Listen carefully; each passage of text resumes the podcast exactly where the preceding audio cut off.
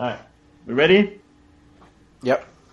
All right. Yeah, you gotta get in your grandstanding and your hot dogging, don't you? Yeah! Rackets roll. There's a left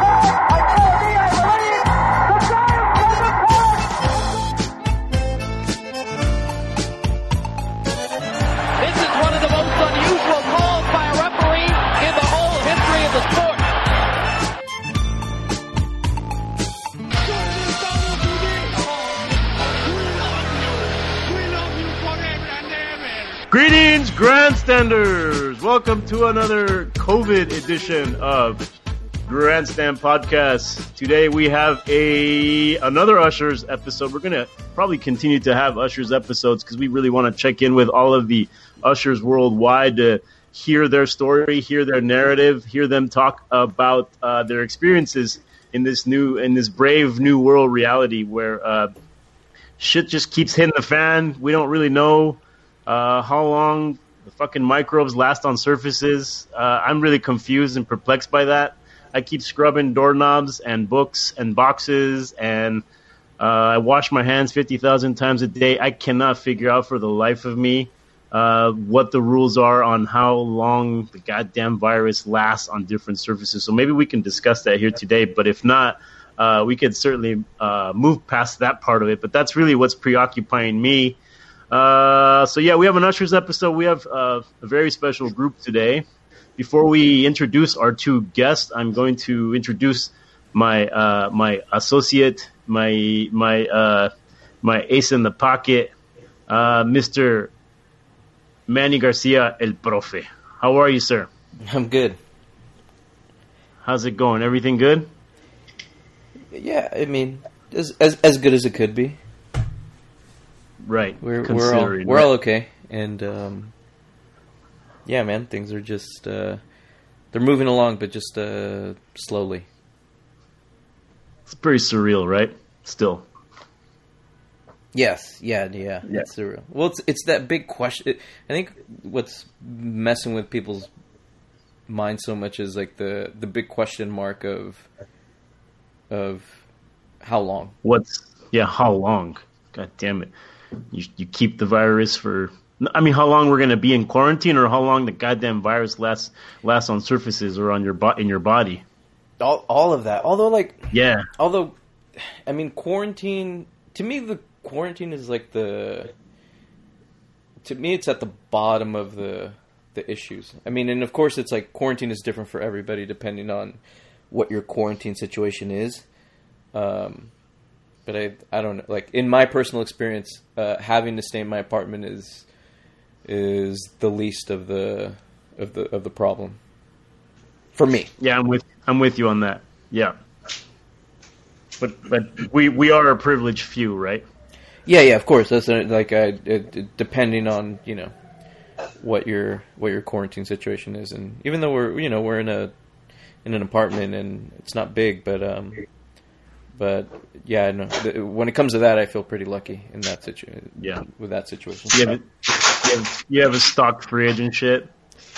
Uh, yeah, but oh man, Yeah. going to the grocery store sucks, dude. It's really, really.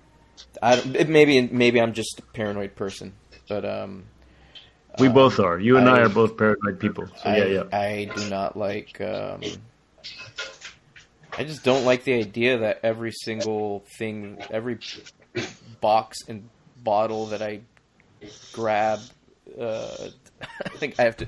Yeah, no, I guess get the- you. You know what? The shopping part isn't the bad part. Coming home and disinfect. I we disinfect Yeah. everything, and if and the whole time Yeah. we're doing it, I feel stupid because I feel like Yeah. this probably doesn't even work.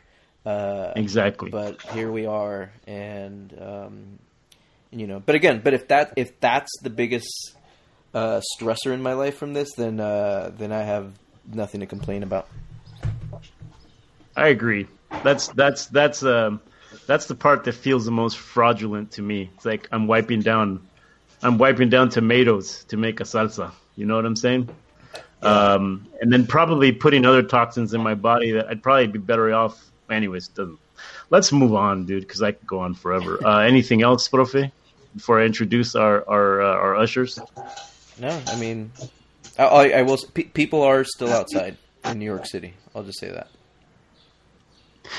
Yeah, I mean, people, people. I still see people out, although our parks were closed. Earlier, you were telling me that your parks are still open. Um, but yeah, our, all our parks were closed.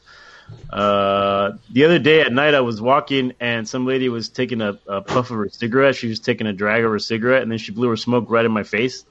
And then I for sure was convinced that it lives in her cigarette smoke, and now I have coronavirus. So I, I this that's the kind of level of paranoia I'm dealing with right now. Well, d- So- dude, so I need answers. God damn it! So down at the bottom of our building is a cigar lounge, and um, and so the guys all hang out every single day. They still did. Just today, uh, we went out on a walk, and on our way home, they're you know they're all out.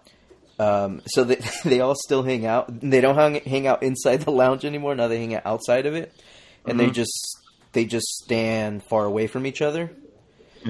But there's this huge cloud of smoke that's just kind of floating through the air from all their cigar smoke, and I can't help but but wonder like that that that might be the most uh, contagious thing they could be doing for the whole neighborhood right now. Absolutely.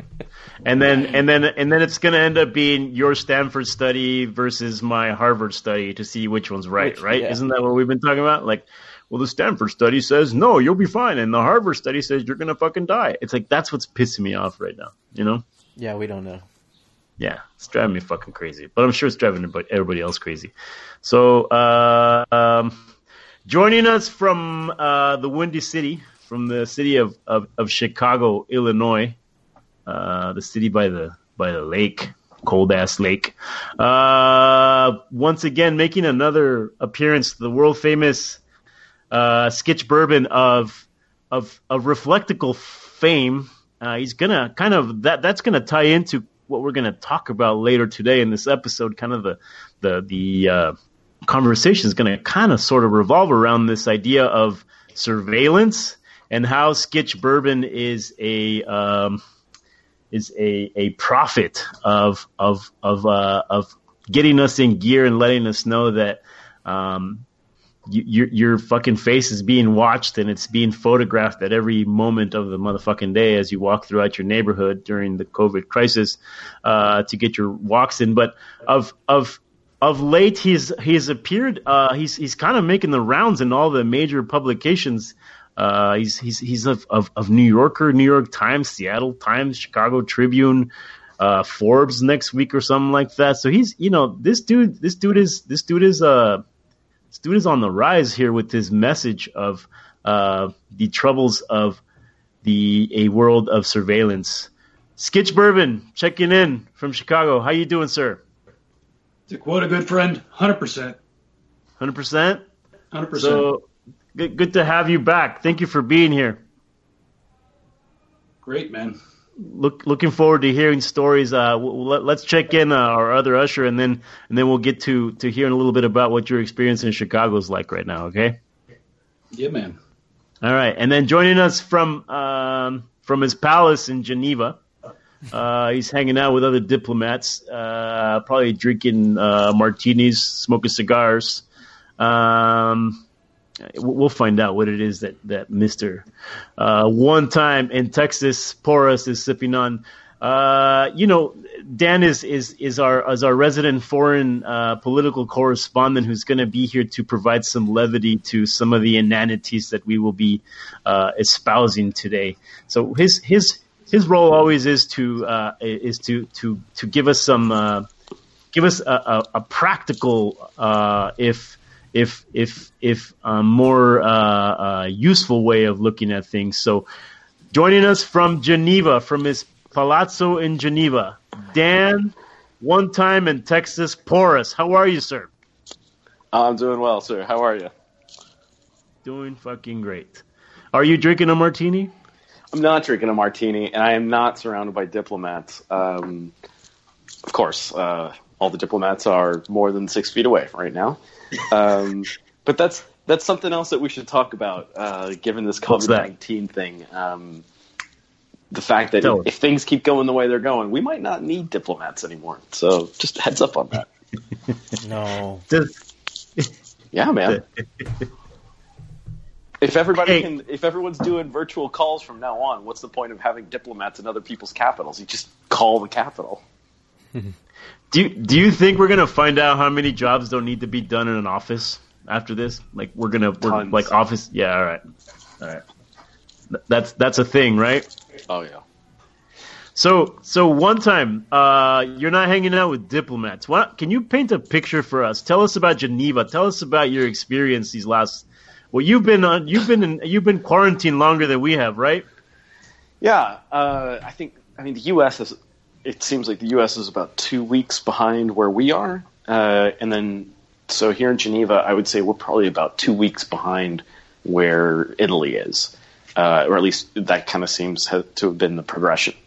Um, we started doing the full kind of isolation three weeks ago, so I'll be I'll be coming up on yeah, full solid three weeks uh, on Monday.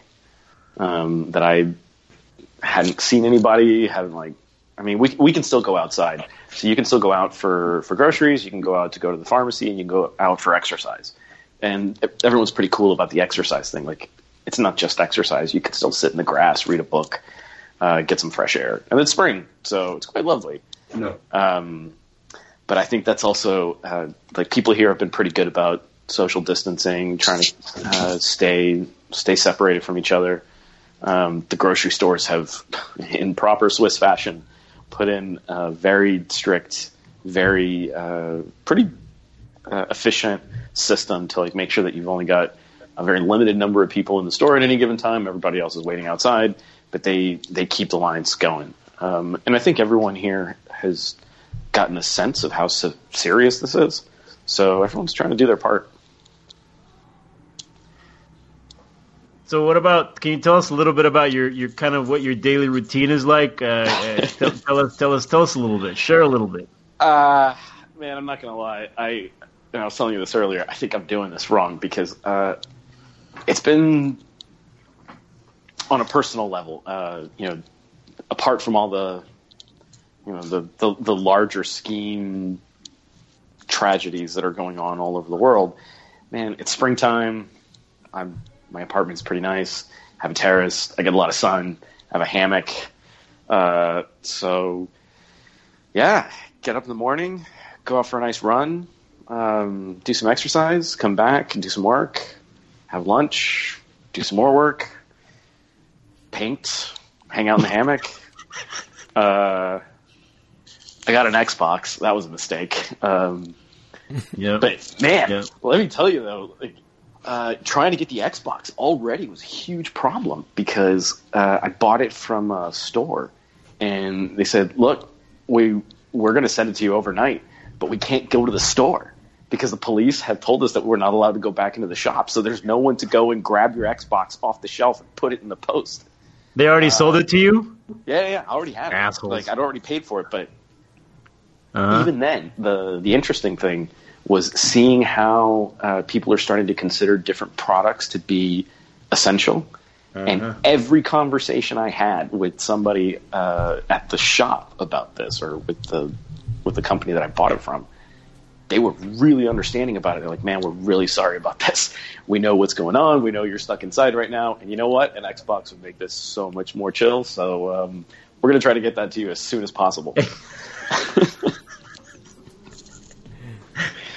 so not not the worst, uh, but it you can tell people here. I mean, after three weeks, you can see that some people are really starting to feel it, man. Um, I'm here by myself, so I can pretty much just do whatever I want all the time.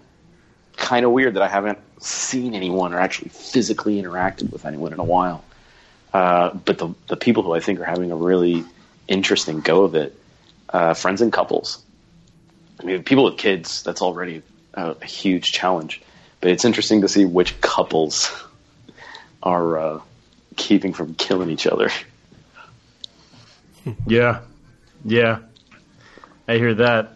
Uh, my my I asked my brother-in-law who's in Italy with Fa- in, in Italy with with my sister Favi, and they've been I mean they've been at it for for a minute, you know. Yeah. And uh, I said, "How's how's the has a marital life going. He's like, oh well, you know, every relationship has uh, has work to be done. this is the most diplomatic way of saying like it's hard. Yeah. Uh, but people are, are finding ways to, to deal with it and live with it, and hopefully. Um, but as my mom keeps saying, when this is all over, you're going to see a lot of babies and a lot of divorces. Oh yeah, without a doubt, Hey, without a doubt. Dan, I'm curious. What about your your workload? Like for you, does it does has the workload changed at all? Well, I mean, the first couple of weeks, we trying to get the transition over to what is the new standard of work going to be was really frantic because everyone was just trying to figure out how are we going to connect, how are we going to stay together, and how how do we continue trying to do the daily business. Uh, needless to say, almost all UN functions are suspended at the moment. So all the meetings, all the get-togethers, that stuff's all canceled. But what we're trying to figure out now is okay, but how do we still, you know, we still have other issues that are that are going on, and and how do we continue working on that stuff? So we're looking to a lot of the technolo- technological solutions that are available. They interestingly, and I applaud a lot of my colleagues for this.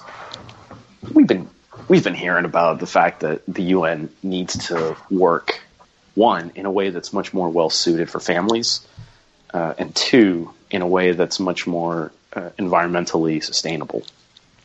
So we're ha- we're going to go ahead and take some take some steps and make some leaps that we've probably been talking about for a while, so that when this is all over, hopefully the way that we end up looking is like a an organization that's much more fit to purpose for the 21st century, not just for COVID 19. Well, that's good news, right? I mean, man, with all these people suffering all over the world, you might as well get something out, like do something positive with all that negative energy. Yeah. Well, well, yeah, we, we I feel like we owe it we owe it to those people that are suffering to like not fuck it up royally more than we maybe already have. Yeah, and it's you know, there's opportunity in every in every uh,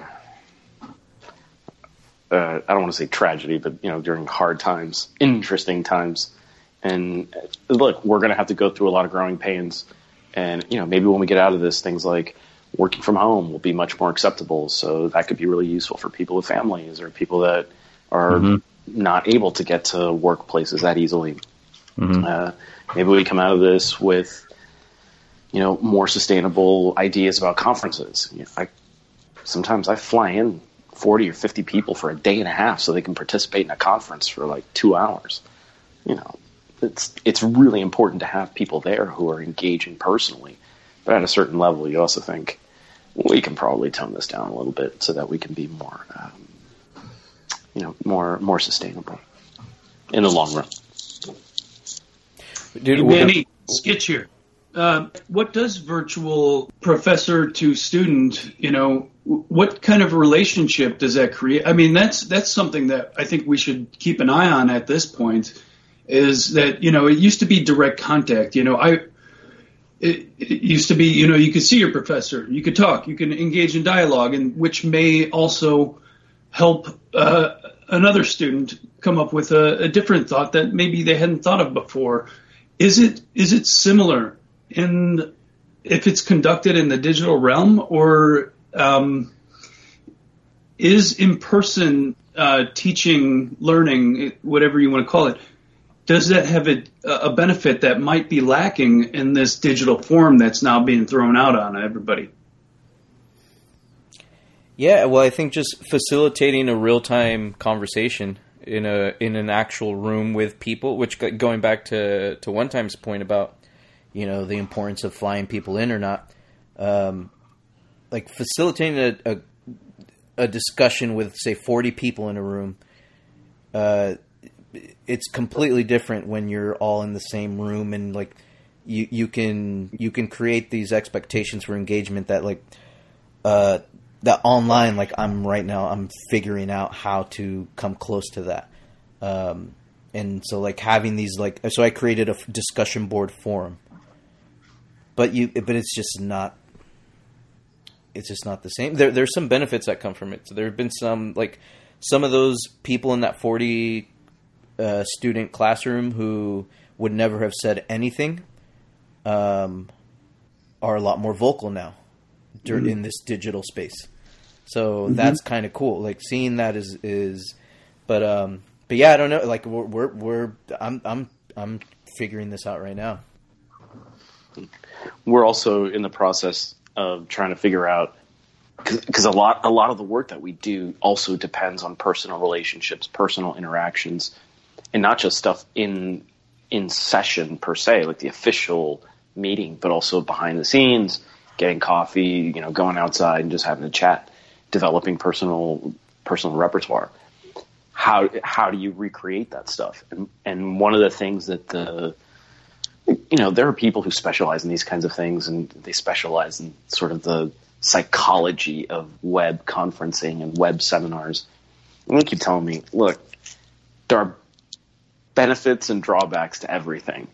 One of the drawbacks to having a virtual world and meeting virtually is that you're not going to have that personal interaction. It's not the same. You just have to think about it differently, though, and find new ways to still develop the connections. But then there's also certain benefits that, to be honest, mm-hmm. they're they're pretty good. For example, diversity. You know, we're going to be able to have so many more people from you know not just the the communities who are physically available to either who are located in your city or who can fly into the city for for certain events, but now it's it's open to anybody who can just log in. You know, maybe they have to wake up at two o'clock in the morning, worst case scenario. But I think that as we start to kind of start playing with with what the possibilities are and trying to milk the benefits more and more, we'll start seeing that the you know there's a lot to be gained here. Even though it's still a little bit weird and it's we're going to lose certain things, you know, we can still make some gains. And and I think that in particular for education, that could be a big boon for for people all over the world, uh, in particular in developing countries who wouldn't otherwise be able to afford to move to New York to go to a fancy school, to move to to London or um, you know somewhere else that, that has great universities. Yeah. to me, like if if if if everybody's shifting towards this stay at home mentality, do everything remotely, do everything through the internet. We have to realize that all of that information and we don't know why. This is the this is the scariest part in my mind. We don't know why everything is being tracked and logged, but it is. Okay? So I can have a conversation outside with a friend, and that's a private conversation. It's an old world in my mind conversation that to me is important still. Now, everything is being shifted to do it digitally. Why? Hell, the virus, right? But also at the same time, there are companies, there are governments, there are individuals who are using all of this data. Everything is being recorded at this point and logged, whether it's nefarious or not. Doesn't matter to me, but it is being. And my point is, are we really going to accept, and, and when I say we, I mean like fucking the world, right? Are we going to accept a new reality where we give away every form of what we used to consider privacy just to, hey, it's all out there in the open, and yes, of course you can have access to it. And I mean that for everything. It goes into school, like we're talking about, but it goes into every other realm, right? And I think we're at a critical point right now where we need to decide do we want to have any, you know, um, form, conception of what we used to call privacy, or do we just want to give it all away? You know, that that's where I'm going at with So what I see happening right now. Skitch, before anybody answers, because I know that these two gentlemen probably have some really like poignant and, and great questions to follow up to as, as a response to what you just asked. Can you give us a little background about Reflectacles and, and kind of the, the things that you you have been getting into for the last uh, three years? Maybe tell us a little. Can you tell us what Reflectacles is? Can you tell us a little bit about what you've been into? Can you tell us a little bit about what's going on in Chicago? Kind of give us some background, and then let's let's for sure segue into that question, please. All right, sounds good, man. And you know, I've been working on that uh, reflectacles, right? The privacy eyewear, essentially, for about five years now. Before that, Mario, as you know, because you own a pair, and this is how we met.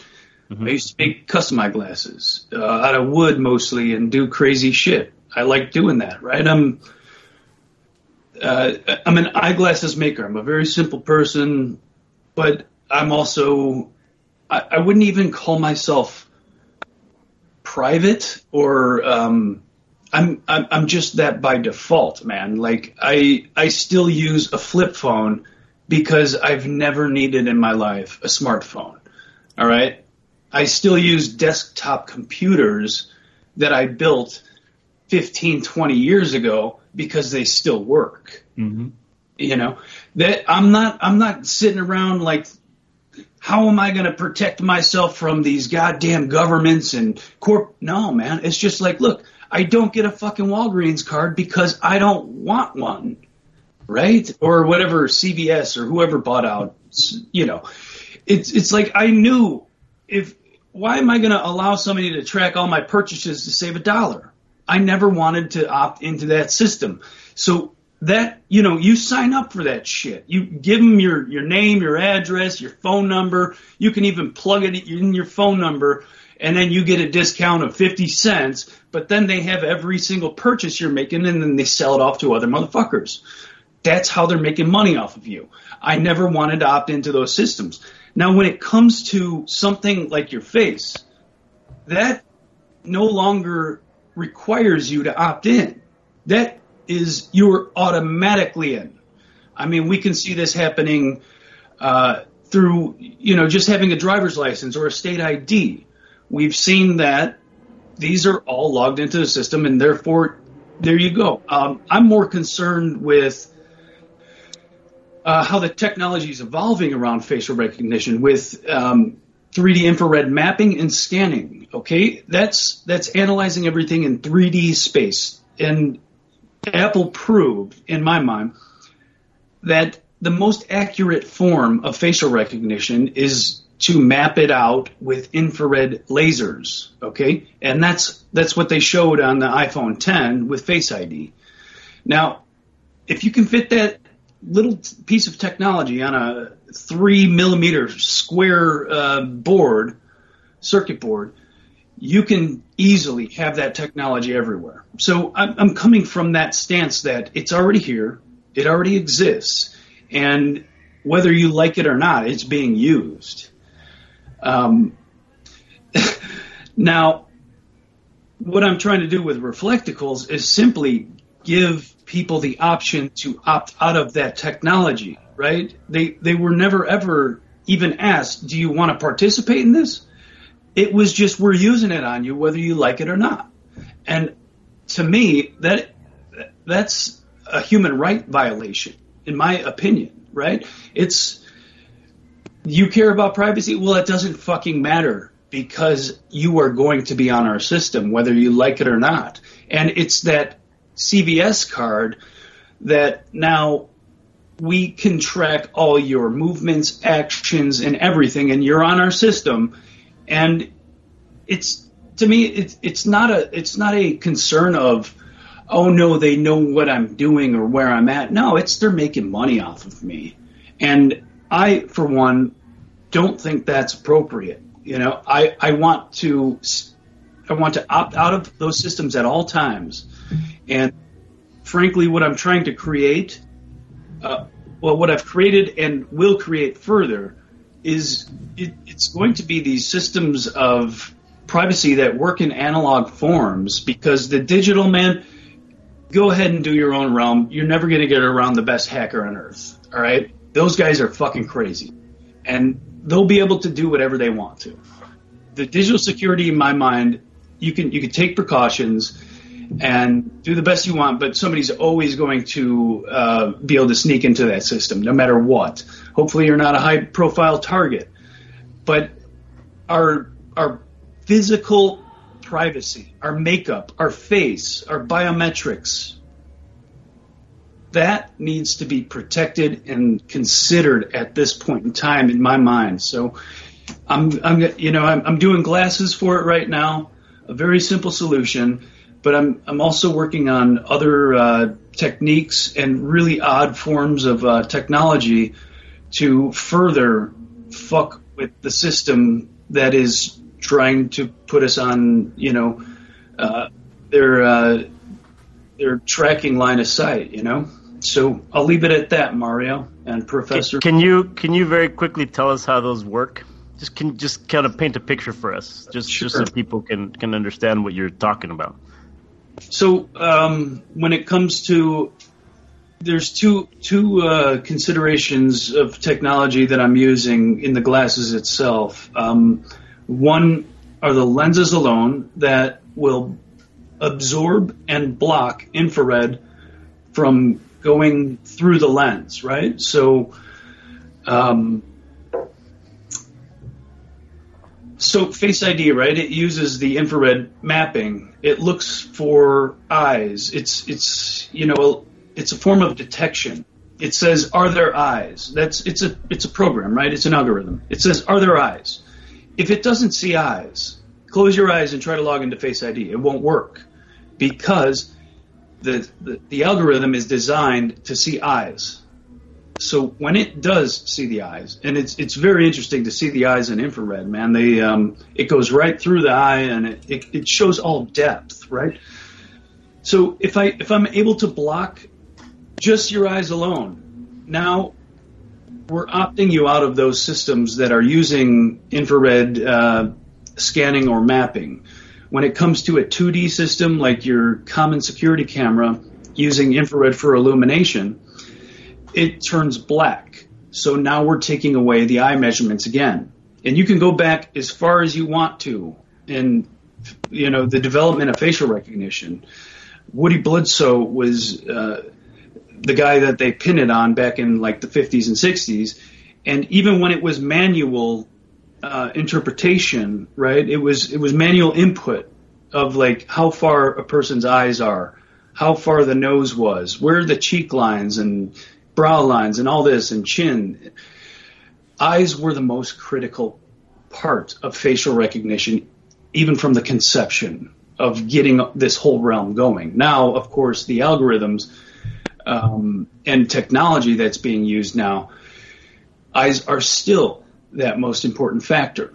So I'm using lenses that block infrared because infrared is a technology that is widely used and is going to increasingly be used more and more as time goes on. Um, so that's one one aspect. The other aspect of the frames I'm making is reflectivity, retro reflectivity, meaning it just takes whatever source of light is coming at it and bounces it directly back to where it's coming from.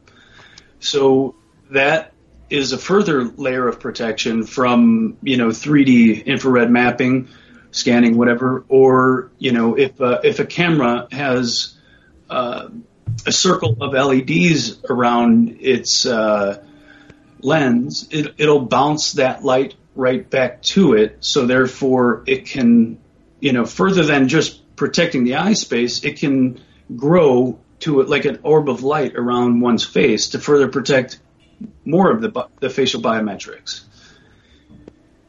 That's where that's going with the the frames that I'm making, and but I'm going to keep on going into this shit forever, man, because um, that there's so many simple technologies that people have forgotten about, but that are going to be very relevant pretty soon, and already are. But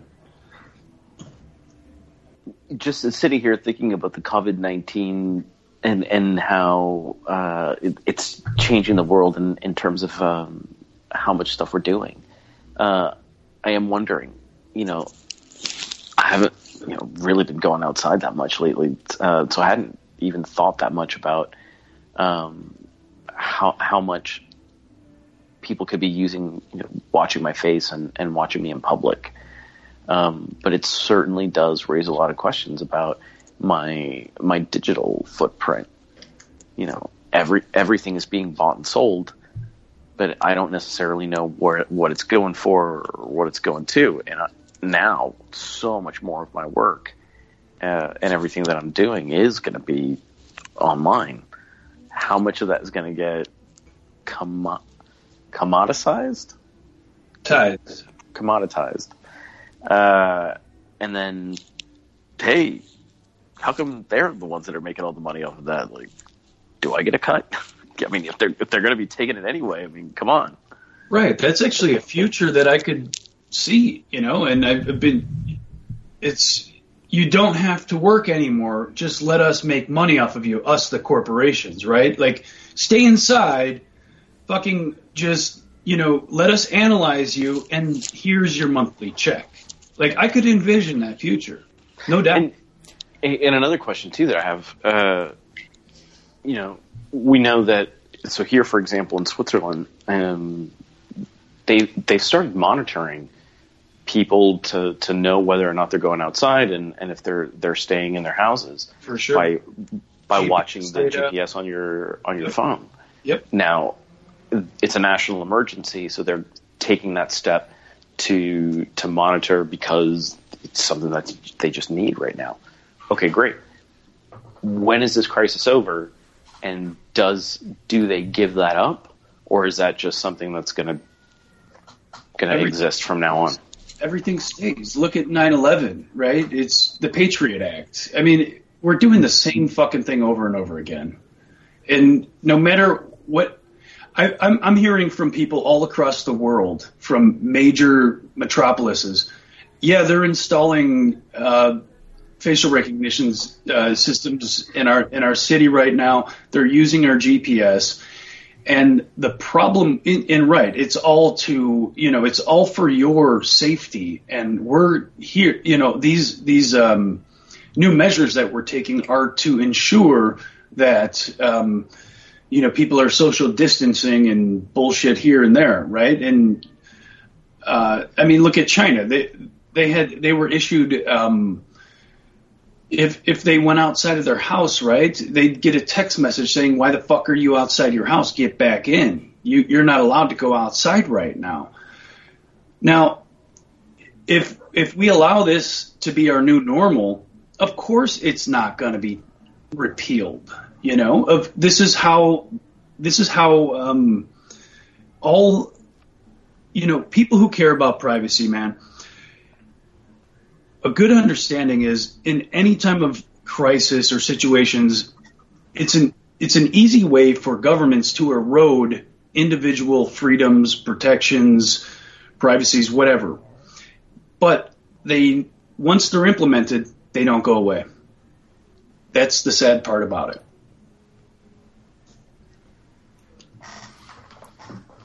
Profe, are you gonna get reflectacles? I have a pair. Um, Okay. Yes. Uh, Well, you're going to get some new ones too. Wait till you see the new work that I'm creating, man. You're going to love it, Manny. oh, nice. Can you send some the Can you send some the one time too, please? Hell yeah. Put it on my course. tab. Of course. That'd be fabulous, actually. I, Skitch, how would you try to explain it to a person? Because it seems like it, when it comes to this this idea of surveillance, it does exist on this like, um, and I'm sure like remember that the the, the New York Times did that big thing on the the that guy from Silicon Valley, the like Vietnamese guy, um, uh, Clear Clearview Yeah. AI, Yep. and you know Yep. and all that, and that's like that's for It was Kashmir Hill who really broke that one. She's a rock star, by the way. Okay, yeah. So, um, and his whole thing is like, oh, it's just this thing we developed for, and it's being sold to police departments.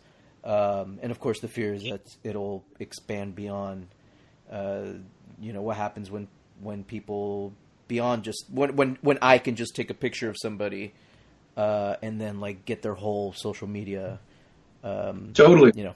Um, so there's that but then there's also like it seems like the major major major function of of this type of surveillance really is just for consumer behavior. Like it's really just for how can we track people like the Walgreens thing like how we can track people's consumer behavior so we can just advertise to them in a tailored Right. way um,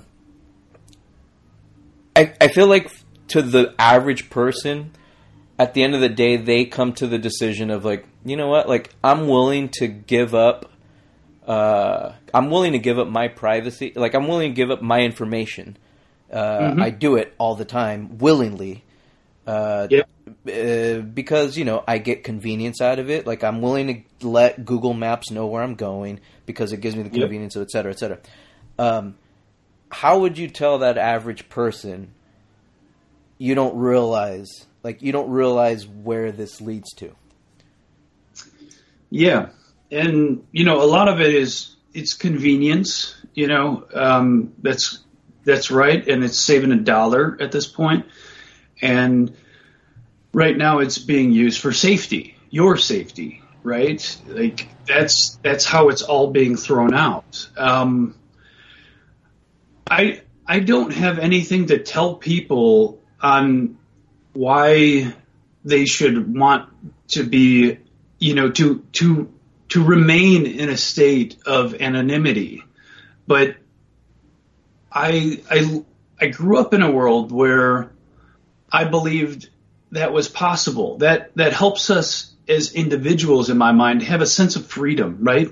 If you know that everything you're fucking saying and doing even though now i do and i have for a while i, I i'll still speak freely and you know i hope it doesn't affect me on some weird psychological or uh, subconscious level right? But it may. I, I have no fucking clue.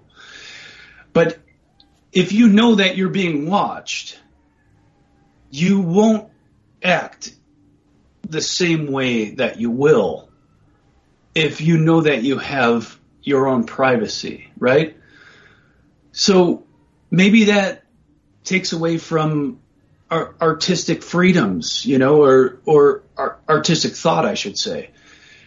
Um, it it allows us or makes us conform to a certain narrative that's pushed out. I don't want to live in that world where our whole point is to conform. I, I, I like I like the world that we had created before, a long time ago. Hopefully forever. I don't know. And maybe it can continue forever. I don't I, I honestly don't know. But I want I want original thought coming out of people at all times. To me that's one of the foundations of kind of uh, growing up in the United States. I don't know how it's like for other countries, so I can only speak here, right? But I do like the fact that the it, like GG Allin to me, he's a great fucking example. Dude would get up on stage and throw shit at people. I said that should fucking exist, right? Like, I don't want to live in a world where it's just a bunch of conforming people to one narrative that is being pushed out by the things that we don't know. No, and I I, I hear that I because the re- and the reason I ask is because I think I think the reality is that and and this whole idea of like freedom, American freedom, which which it's real to a degree. It's also kind of a myth. Like the, the reality is, this country is based and formed on conformity, um, and most Americans are willing conformists, prefer to be conformists, um, and and are and and so I, I think it's like a hard sell to make, um, because I think most people are okay with being surveilled uh, for the sake of the exchange that it that it provides. It's like just in like the formation of civilization. It's like the individual gives up liberty for protection from the state. Um, getting away from that, I think, is really difficult, and I think. Um, uh, the sacrifice of what you're talking about, which I think is, I agree, is, com- is so important. Most people, the the average person, would be is is willing to sacrifice it, um, which is why we've been heading in this direction. And, and uh, not to be pessimistic, but it seems like uh, I, I don't see it um, But- stopping. You know. But do they have the are are they okay with being surveilled or is it that they lack the ability do we lack the ability to look beyond you know to we can't imagine a future where where these things that we value and want to protect and, and hold close to ourselves all of a sudden start to erode. Uh, why why can't we see the possible potential scenarios in the future? I mean, am, or am I just being paranoid, or or people just don't want to think about it? Uh, people can't see it, or they just really are just like just surveil me. I don't want to think about tomorrow. Mario, good point, man. And I, I think you're certainly correct on people not considering the fact or not caring about the fact that, like, in and I think you know I want to bring Dan into this one here because talk he knows I, i'm assuming dan you know a lot about like 5g internet of things. We kind of touched on it way before but it's like your roomba right it's your roomba is going around your house and it's it's using infrared to map out the exact dimensions and space of your house they're selling that data over you know that's how What's a that's how- Roomba sketch? Tell everyone what a Roomba is. that's a that's something that you use so you don't have to use a fucking broom. It's a vacuum, It right, or something? for you. Okay. Sweeping sucks, dude. Manny's got a fucking Roomba. Sweeping's the Pinche worst, profe. man. You know, Mario once told me some really uh, wise words. It was about caring for everything you do, and even how you sweep your house. And Mario, I'll always love those words because sweeping is physical. It's something we do. It's it's work. It's it's taking care of ourselves. All right? You, you let a fucking robot do that. Fuck you. But I want to hear from Dan Porus and 5G. Come on. Where where is he? Is he still there? You guys sound like the. Honestly, I'm, I'm having such an old man moment right now. Like, ah, these young people today. The world is changing. Oh, we don't like it. It's true though. It's always been true. That's true. That's true. That's true. There, I mean, there are of course some like much broader implications that we're going to have to start thinking about and, uh, what a lot of this stuff means. And and it, oddly enough, you know, you asked the question about why do people why are people willing to let their their data get used? You know, it's been over the course of a generation. Of course, we're all giving up our data a lot a lot more these days. But how long did you have iTunes? And how many times did you click on that I agree to all the disclaim, you know, all the legal terms that Apple would throw at you and you just automatically go to it and say, yes, I accept, yes, I accept. And nothing happened. You know, you would just give it up, give it up, give it up, give it up. And you, most people never felt a, you know, a, a very real consequence to constantly clicking I accept. So now I think the question starts to become, you know, because people have gotten so used to clicking I accept without actually reading what all the legalese says. You know, well, wait a minute. What are we actually giving up? What is the, the data? I think at the outset, most people don't even know what, what's being collected. You know, you talk about biometrics and you talk about, you know, people's um, behavioral patterns online. You know, what does that even mean? as far as I'm concerned, you know, basically whatever product I thought about buying last is going to be the thing that my every single one of my websites that I visit is going to tell me that I should go back and buy that product. It's usually just what it comes down to. But, So but you, we don't see, have it- you see it more as surveillance capitalism and not so much surveillance to to to create some kind of uh, uh, new world order shit I mean, to get just to get conspiratorial. uh, They're using this shit to sell us more shit. yes, yes. And I could jump in on this one too, man. Go for it. Go for it. Look, in in my mind, right, dude, who's been like my daily existence is what the fuck is going on with surveillance. Like that's what I want to know every day. I try to keep up on top of that. I'm not concerned about governments tracking people. I'm not. All right. if if we can take our thought and put it into a a social experiment, um, you know, if it becomes like, for example, I, I mentioned I don't have a smartphone, so I'm going to lose out on certain perks of this new society that we're moving into, and I'm doing that willingly so. That this is how I view it, right? It's do you want to participate in this um, mode of life that is being thrust upon yourself, or do you want to opt out? I'm an opt out motherfucker by default. Okay. I don't choose to have Tinder, so I don't get much pussy anymore. All right. Like that's just the hard facts. It used to be I could go out to a bar and talk to a gal. That shit doesn't work anymore, I don't think. Well, you can't go out to bars anymore too.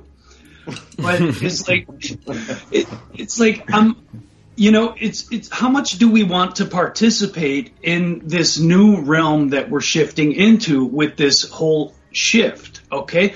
It's it's a digital shift into a new mode of reality.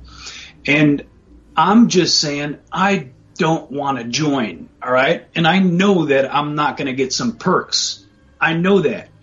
But that's fine by me. And matter of fact, I hope to be able to get away from it all at some point. And I can do it two ways very easily. I could ride a bicycle or I could buy a piece of land in the middle of nowhere. I'll be happy either way.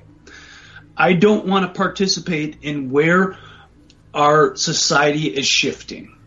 All right? And and it's cool if you if y'all you know a lot of people gotta exist. They have to survive. That's that's the fucking name of the game. How do we do it if it's if it's in the reality that we're seeing now and that continues? Man, we already see a lot of people fucking not able to work. We see that. But it's. I can see a paradigm where it's, hey, look, well, just it's basically like sell your soul, slut yourself out, you know. And I'm not going to do it, and I, I'll live like a fucking hobo to not do it, you know. I'm trying other ways, but uh, look, luckily, I'm also creating something that is going to be even more important after all of this shit.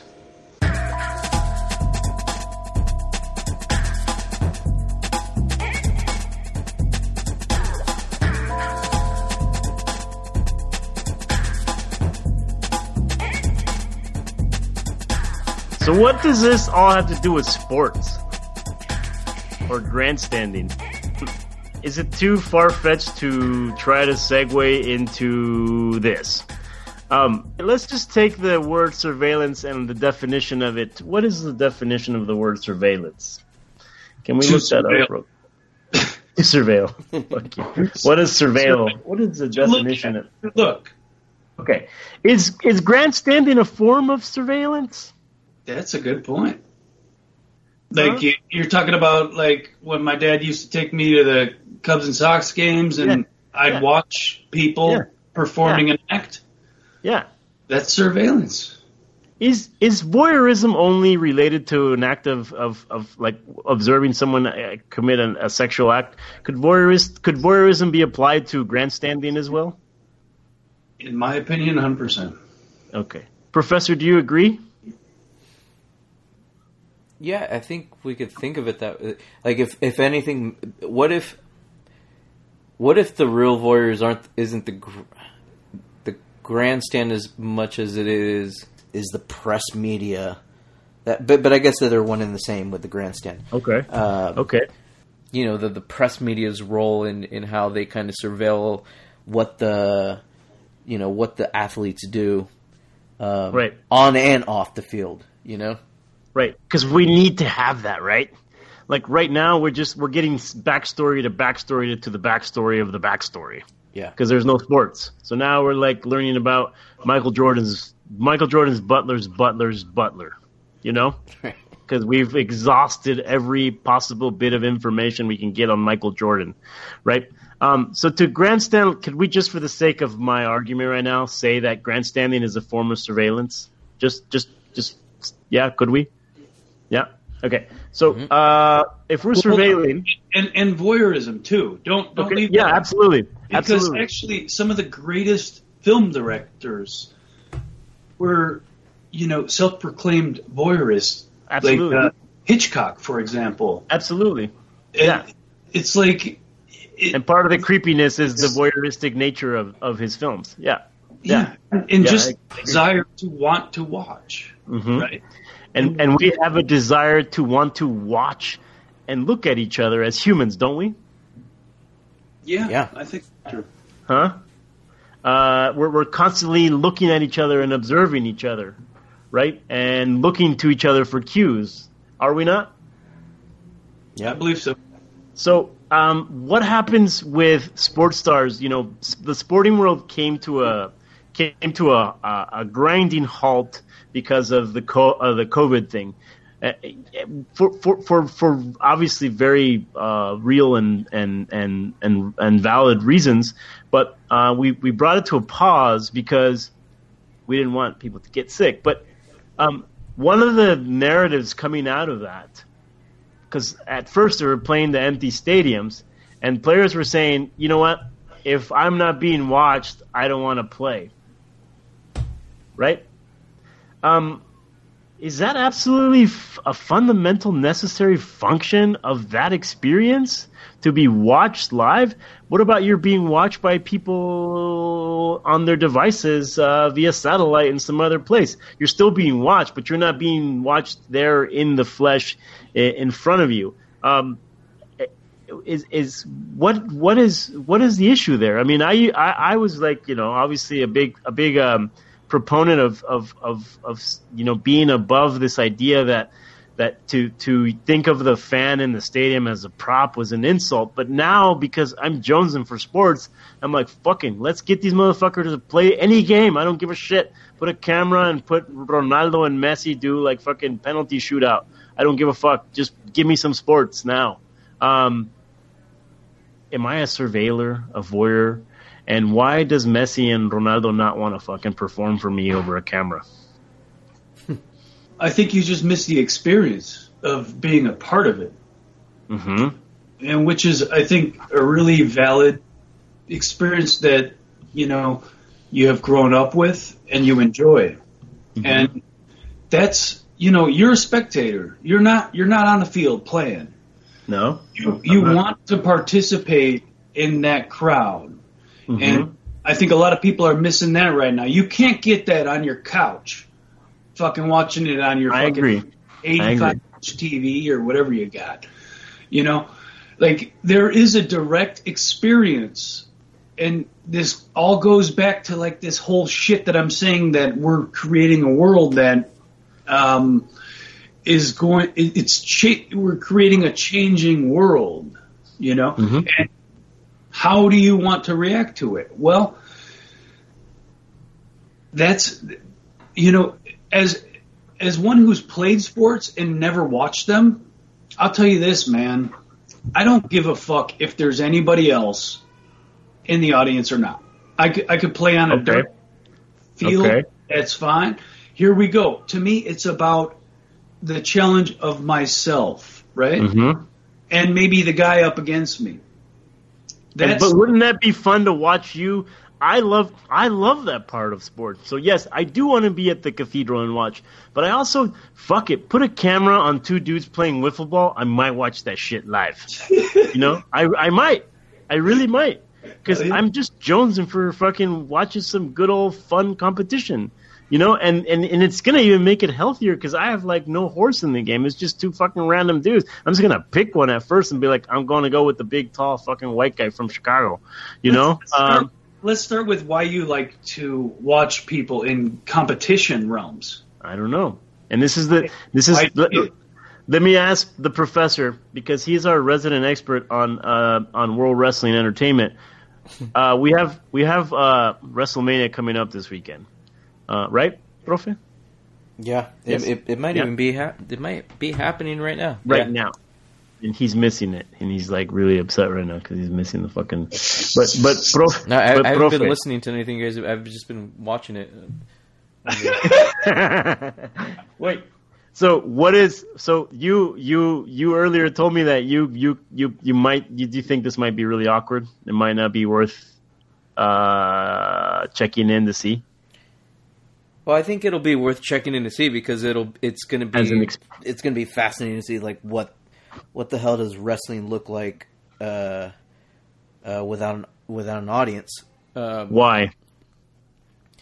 because because the audience is in my opinion it's it's part of the show and and and and maybe even the if not the more it's just as an, an important part of the show um and maybe we could differentiate between there's sports there's games and then there's show you know what i mean Okay. and it's like Okay. so so for sports like um, sure. Like I'll, I'll watch. Uh, I'll, uh, I I like the sport of baseball. I'll watch. I'll watch uh, people play baseball when I go to the park, and um, and there's the kids playing the the little league games. I like to sit for a while and watch them. Um, and that's like for the appreciation of the sport of the game. Um, it's very, but there's a reason why. Um, there's a reason why those kids are getting aren't getting paid millions of dollars. You know, uh, like what what it means to to make and and it's and it's not to demean what they're doing. What they're doing is is it's the sport, and that's beautiful. Um, but if but if what you what you want to be part of is a show, then whether it be a baseball game, a wrestling, whatever, uh, a show requires requires those those people around, um, and so yeah, like uh, WrestleMania is not about wrestling. Like wrestling, like you know, I would rather just wrestle. Uh, I'd rather like I should. I'll just wrestle with my girlfriend in the living room right now. Um, WrestleMania is a show, and so without Manny, the I'd fans, to the ground too, by the way, if you ever wanted to. what's that? I'd wrestle you to the ground, bro. I think we kind of sort of wrestled one uh, out in Oklahoma, yeah. Um, but yeah, so it's like seriously, like I I would rather wrestle Skitch or even or watch someone else wrestle Skitch, or I'd be just as much fine watching that than watching these you know these guys that are going to do it with like. Um, But Manny, you're bringing up a really good point here, and it's like even if you watch all of these events on TV, I don't care what sport you're talking about, the camera always pans to the crowd as well, and so that gives the viewer at home kind of this human relation. Q. Q. What do you mean? A Q. A cue? A cue? How do you mean Yeah. by? Like, well, just kind of like, hey, I'm sorry, I cut you off, but uh, No, no. I, go on. no, no. I, I think that I think the the fan serves as an, an additional. Fuck, I hate to have to say this, but an additional prop in the in the narrative. It's like, look, Yeah. they're all excited, so Yeah. you at home should be excited. You know? Right, right. Yeah, I see what you're saying now. Yeah, for sure, for sure. But, you know, that imagine imagine like you know this WrestleMania event that's probably occurring right now or something, and they just pan empty seats. People at home are going to be like, "What the fuck?" What if they what if they what if they green screened a bunch of fucking fans? Would you be into that? What would it take for you to say, uh, "Fuck, that was totally worth me sitting here watching this"? What would it take? not that I still don't understand how you guys like watching sports in the first place, but You're an asshole. Well, no, but, but Tell me but, what what it would take. Uh, I mean. Play them. Don't fucking watch them. I, I, I don't. I never got that concept, and I That's never a, will. that's But that's, I'll tell you a Ken Hrbek story right now. Uh, what what so what would it take, Professor? so again like to me to me the sh- it's it's like um you know think about those moments that are that are like memorable moment, like those, those moments that make these highlight reels that we Uh-huh. that we look back to that create like this like the legacy and and and Mm-hmm. it's it's it's it's all part of this large story that is like baseball and when you know and it's like you know when when Mickey Mantle did this and that etc. Um, in or like in order for those moments to be special, it it has to require like this simultaneous thing of like this thing happening that elicits this this mass emotion from from a from a mass of people. Um, I think without the latter happening, it's just not. It just it just ceases to be as as memorable to me. Um, and so and so unless there's this like real time live like i guess the closest we could get to it and and the thought of this like makes me even just sad thinking would be like uh uh players playing in an empty on an empty field empty stadium. And then oh god. And then like people on their fucking zoom uh in their like like having these like mass shared watching parties watching it and then you like see the reaction of that. That's the closest you get, and if that's the closest you get, like um, I have no desire in in that. Okay. But what if for the time being, just for my fucking entertainment, couldn't we get like a little five on five um, soccer game, or can we get like like 18 baseball players to show up somewhere COVID free and play a, a, a seven game series for my entertainment? Because I do happen to love watching baseball games. Yeah, no, dude, and, and and okay, do it, but you you won't be able to. You can't sit there and pretend like like watching that even if the game was like ama- even if it was like the most amazing you know comeback ever even then would you think you we would come away from that going like that's gonna what go if we into- start betting money on it? uh, i don't know man i don't i don't I, I, I don't Just keep raising the stakes. Mario, let me ask you, man. Um, Yeah. Do you miss like? uh, Is it the same for you? Like, I don't, I don't give a fuck about fans right now. But Uh-huh. is it the same for you watching a game like the Padres on the Hmm. TV, or is it more about the experience of maybe you and your daughter going down and making an event out of it? Without know? a doubt, without a doubt, the second one.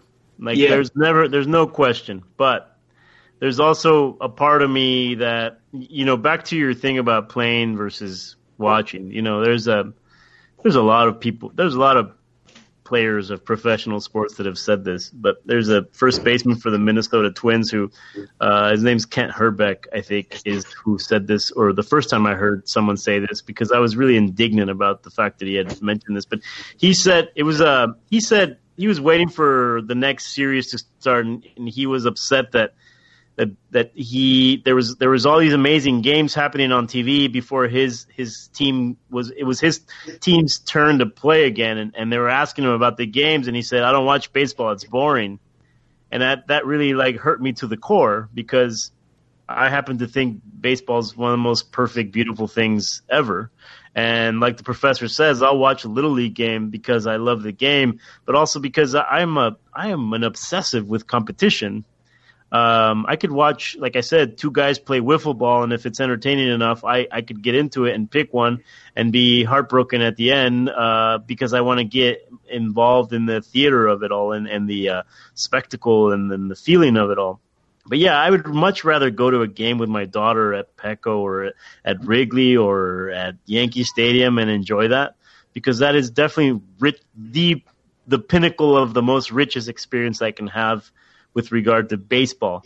But I also happen to love baseball. I, I think I, I love games, period. But I love baseball and I love soccer as well. And there are other sports, boxing. Uh, I could watch horses racing. Uh, I'd be so happy with that. I mean, uh, you don't really do, do. you get a big crowd feel from watching horse races, Professor? yeah Yeah. Okay. Yeah. All right. So, but what I'm what I'm getting at is this. I, I think you're you're you're right, Skitch. I, I I think I wouldn't I wouldn't argue that that that they're the same, but at the same time, I do love, I just love watching competition, and I feel like hypoth- in a hypothetical reality, couldn't we bring back 18 players that don't have COVID and check them and make sure they're fine and healthy? And couldn't we get some games going so that I could finally watch some sports again and not have to hear the story of Michael Jordan's Butler's Butler's Butler on ESPN? But again, homie, it, it really boils down to like the people don't go to the Pack Wrigley Stadium because mm-hmm. they want to be on TV and want to be part of No, I know. it, it like and and this is what I see happening right now. It's like especially within sports. It's like does it fucking matter if somebody's sitting there or not? Like they're not there to provide you at home watching it on your TV entertainment.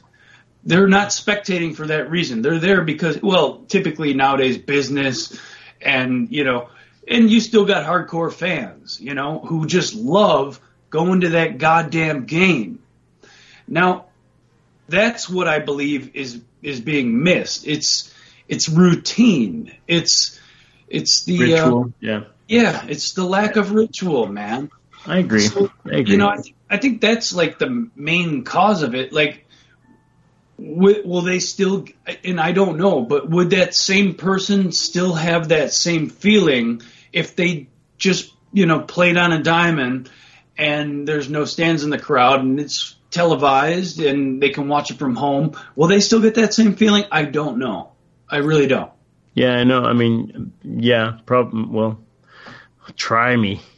I mean, Do it, MLB. you know, it's not like everybody goes every single home game. So, you know, it's like, dude, all right, you can't go to your home game right now, so watch it on fucking TV. Right. I mean, there, there, there's a gazillion, there's a gazillion reasons why it doesn't make sense, and it all gets down to you know to cash and money, and and Yeah. it's not convenient. And right now, it's probably not the smartest thing to impose to uh, expose, excuse me, uh, players to to uh, a fucking virus that might kill them. Um, but I, Hold again, just brought up a really good point. How are baseball teams doing with money right now? Because we all know they're based on that. Well, baseball's fucking like they're they're a fucking fat rich cow, bro. Yeah, but They're They're, they're losing tons, but but they'll be fine. Yeah. Yeah. Yes. Yeah? Yeah, they'll be fine. Really? Uh, I think I think a lot of major sports would be fine even if they missed a couple seasons. I mean, they would be losing a lot of money, like the the professor said, but they'd be fine. So I, I mean, I, get, I, I guess I'm gonna I'm gonna put the professor on the spot one last time uh, before we wrap up. What would it take for WrestleMania to make you a convert to watching it without the fans, Professor? Can you envision a hypothetical reality where you say, "Shit, I'm watching this"? Um, I'm not sure. You know, I, I'm I'm not, I'm not sure because at the end we create all this stuff because we're bored. Like we've just gotten to this point of, and I think, comp- and but you I, you bring up a good point about the competition. Like the the competition element of all of this is is it's rooted in our in our DNA. Um, our, our survival mechanism, but then beyond that, then we then we create faux competitions, like faux competitions that aren't about survival, which is why we have all these sports. Like it's out of boredom, and then and at the end of the day, like these exactly like what what what Skitch is saying. Like if you're not engaging in the competition yourself, um, it's pointless to care. The only reason that we would care is because what those competitions create on a larger scale is they bring people together and that's and that's what this is all about like all this is all about bringing people together Good point. scott Good didn't point. care scott didn't care about the the chicago cubs but when they won the world series i'm like uh, scott did you was was there a special feeling like this feeling of unity with your fellow chicagoans I went outside and walked around uh, the hood to like just see what was going on. To be honest, but to me, it meant nothing, you know.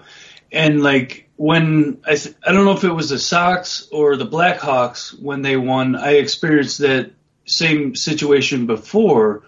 Uh, just just observing what my city was doing, and man, I I take pride and um, enjoyment in the fact that the people that I live around were very very excited. The- That's cool. When the Cub when the Cubs won, bro, dude, it, everybody was out. It was just like the streets were madness, and Mm.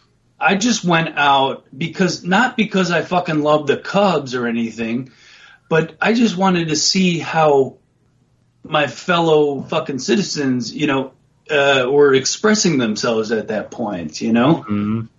and that it, in my mind, it was it was great. It was gorgeous. Like Mhm.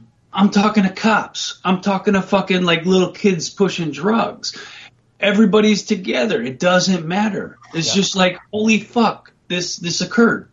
And so, you know, whereas man, I I love to watch a game, but you know, I'm not like I I'm not I'm not a fan of anything, but it was neat as an experience to see how people reacted.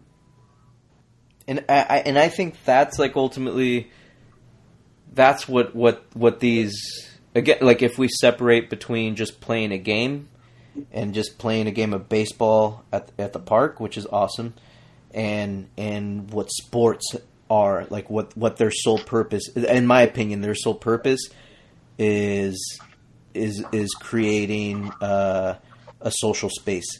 And if and if and if they're not creating that social space just for me personally i'm just not interested um, um, what i guess wrestlemania without a fan without fans and what what it might enter us into is what this new like conception of what a social space me- means like um Yeah. these digital communities now and and Yeah. um Mhm. and so I mean, I, I don't know. Like, I because it's so new to me, it's it's hard to me to.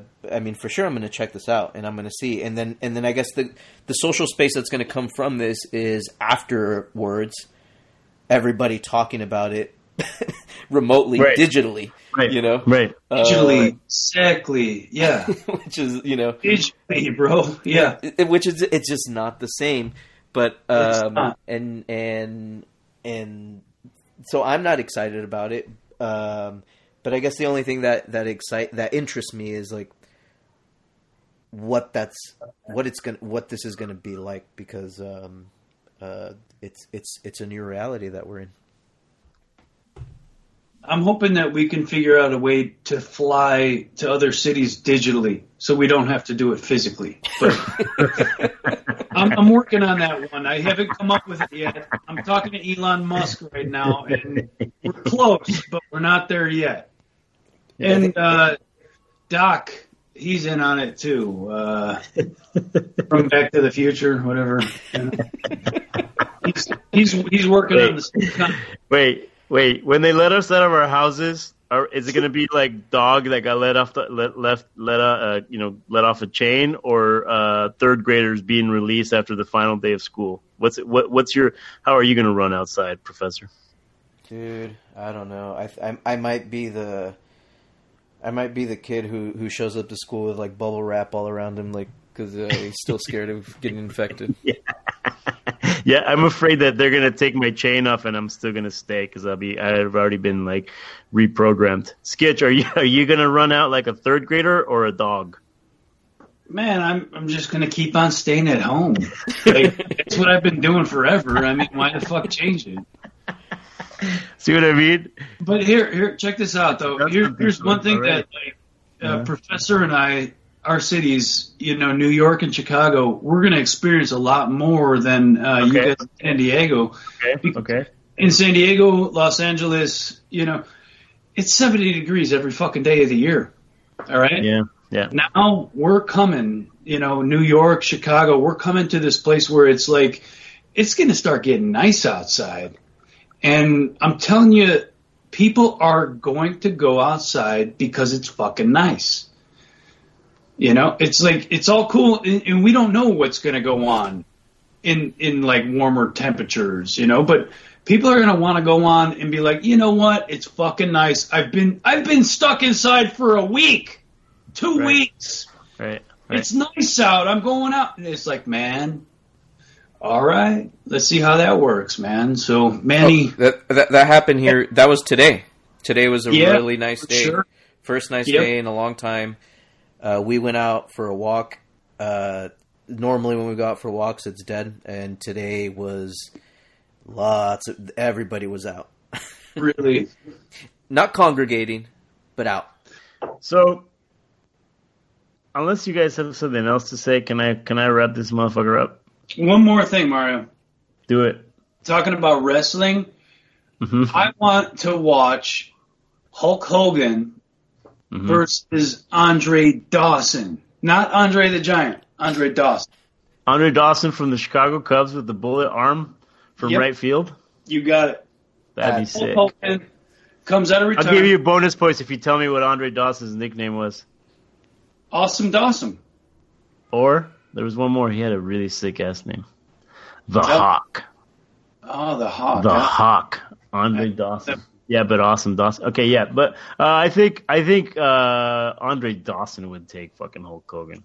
Hey, let me give you a old uh, commercial that was in the '80s in Chicago, and I guarantee it didn't go anywhere else. And look it up. I'm sure it's on the the tubes. Um, it's Andre. Daw- we have this. Uh, I don't know if you guys. You probably don't have True Value hardware stores, do you? Ace. No, this was Well, True. we have Ace True Value. It's a kind of All right. So, all right, they they could be nationwide, but Andre Dawson in the '80s, he used to do this commercial, probably just local Chicago, but uh, you know, I doubt it would go nationwide. But he'd be like, "Hi, my name's Andre Dawson, and when I hit a home run over the Wrigley Fields, I hit it over a True Link fence. Oh, that's what it was for, True Link fence." Yeah, it wasn't it wasn't true hardware. It was True Link fence. Because when when Andre Dawson spanks his homers, they go over a True Link fence. That one up, and you're gonna and I guarantee you, I just replicated it fucking perfectly. But um, yeah, True Link fence, Andre Dawson. but but nobody can do. It's the bottom of the ninth. Uh-oh. Chicago Cubs lead the Cincinnati Reds two to one. Two outs, and up comes the Hawk Andre Dawson. It's been a marvelous day here in Chicago. Um, Harry Caray's the bomb. Uh, I'm gonna bring it home. I wish I could do a whole entire Harry Caray bringing it home because Harry Caray is one Mario, of my bring it home with Harry Caray. Come on, bro, bring it home What? with Harry Caray. Please, please, bring it home with Harry I'll Caray. try. I'll try. You can don't try. You can do it, man. Dude, and, and that I'm not even joking. That was that was pretty good. Dude, Mario's Harry Caray is the He's my- best He's ever. my idol. He's my fucking him and Studs Terkel, both from fucking Chicago. Yeah. Although Studs is from Brooklyn, but he resettled in Chicago. But both of those fools are one of my heroes. Okay, here's here's me closing out Grandstand Part Two of uh, COVID uh, series episode. Uh, closing out.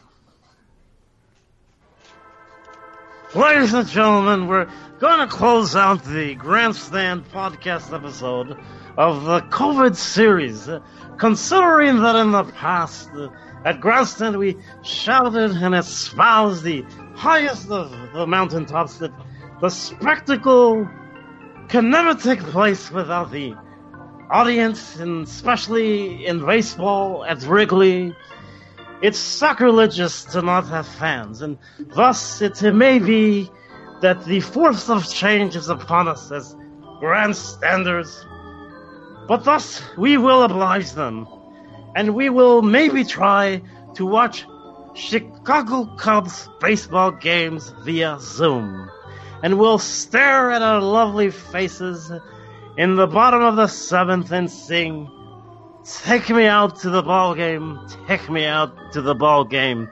Until next time, sons of bitches, keep up the good work, get to work, cabrones. We're out. And we didn't talk about the fucking Tiger King. Dude, that was that was really fucking good, man. You, Mario.